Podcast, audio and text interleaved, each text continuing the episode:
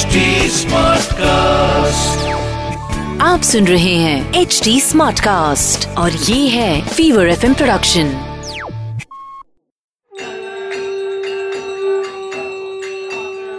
अरे शिवम।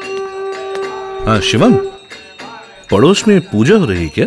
हाँ dad mummy वही गई है। पर डैड ये शंख क्यों बजाते हैं? हिंदू शास्त्रों के हिसाब से समुद्र मंथन में चौदह रत्न निकले थे। हम्म, बैठो।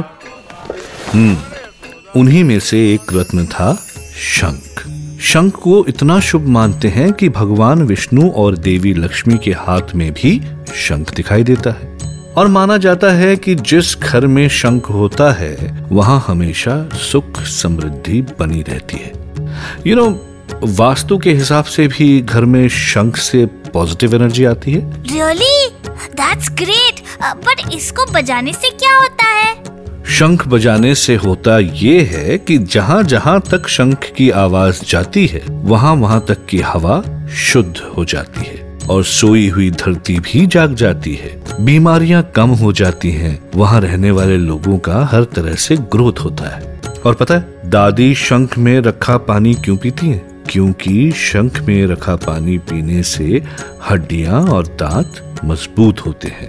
इसके अलावा शंख में कैल्शियम फास्फोरस और गंधक होने से इसका पानी कई बीमारियों में फ़ायदा करता है। साइंटिस्ट भी मानते हैं कि शंख की आवाज़ से काफ़ी दूर दूर तक के नुकसान करने वाले कीटाणु और जीवाणु सब मर जाते हैं। ओह सच डैड? हाँ। और आयुर्वेद में शंख की भस्म से स्टोन जॉन्डिस और कई पेट की बीमारियों का इलाज भी होता है। और सबसे खास बात कि शंख बजाने से लंग्स की बहुत अच्छी एक्सरसाइज हो जाती है, जिससे सांस की बीमारी में भी बहुत फ़ायदा होता है।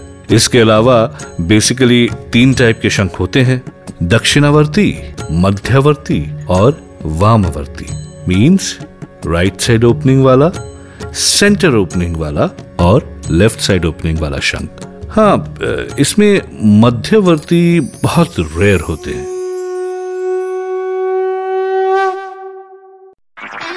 आप सुन रहे हैं एच डी स्मार्ट कास्ट और ये था Fever F production H smart Smartcast.